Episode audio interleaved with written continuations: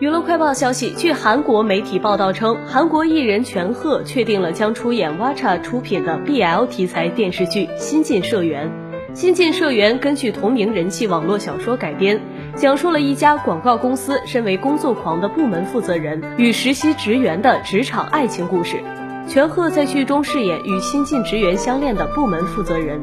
而剧中男主人公的初恋兼大学前辈将由演员崔时训饰演。